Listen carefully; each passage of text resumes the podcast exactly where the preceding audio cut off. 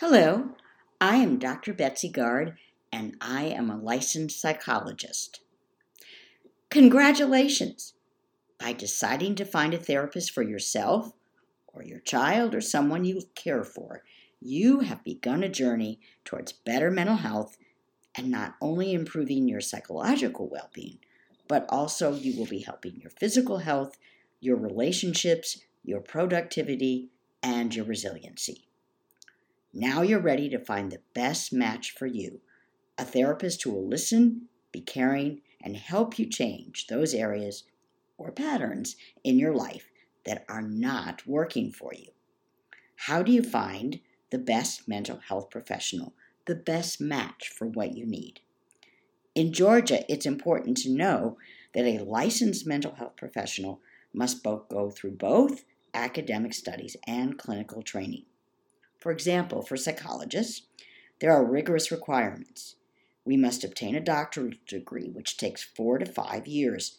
We must complete a year long internship, take a licensing exam, complete full postdoctoral year of training, and get relicensed every year by taking continuing education requirements. Each discipline, whether it's a licensed social worker, licensed professional counselor, or licensed marriage and family therapist must meet the requirements for their discipline.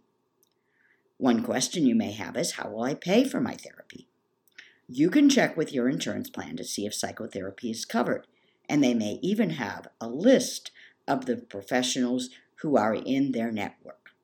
Or you may work with a psychologist or other mental health professional who, for whom you will pay directly.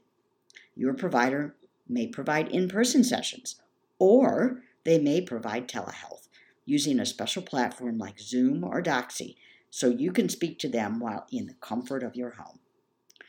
I recommend that you call and talk to a mental health professional to see how you feel speaking to them, even if only briefly on the phone. Good questions to ask are Do you have a specialized approach you use to help people? How will you assess what I need?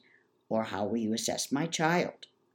How long might it take before I or my loved ones begin to feel better? How quickly can you schedule an appointment for me? Will we see each other every week or on a different schedule? As you ask these questions, try to evaluate how comfortable you feel speaking with this person. If it feels like they may provide a safe space for you to discuss your major concerns. There are different online referral networks to search for a licensed mental health professional. These include a referral list on the Georgia Psychological Association website, Psychology Today, or the Mental Health of America resource tab on their website. Don't hesitate to take this critical step on your journey to feeling better soon. It will be a life affirming decision moving forward.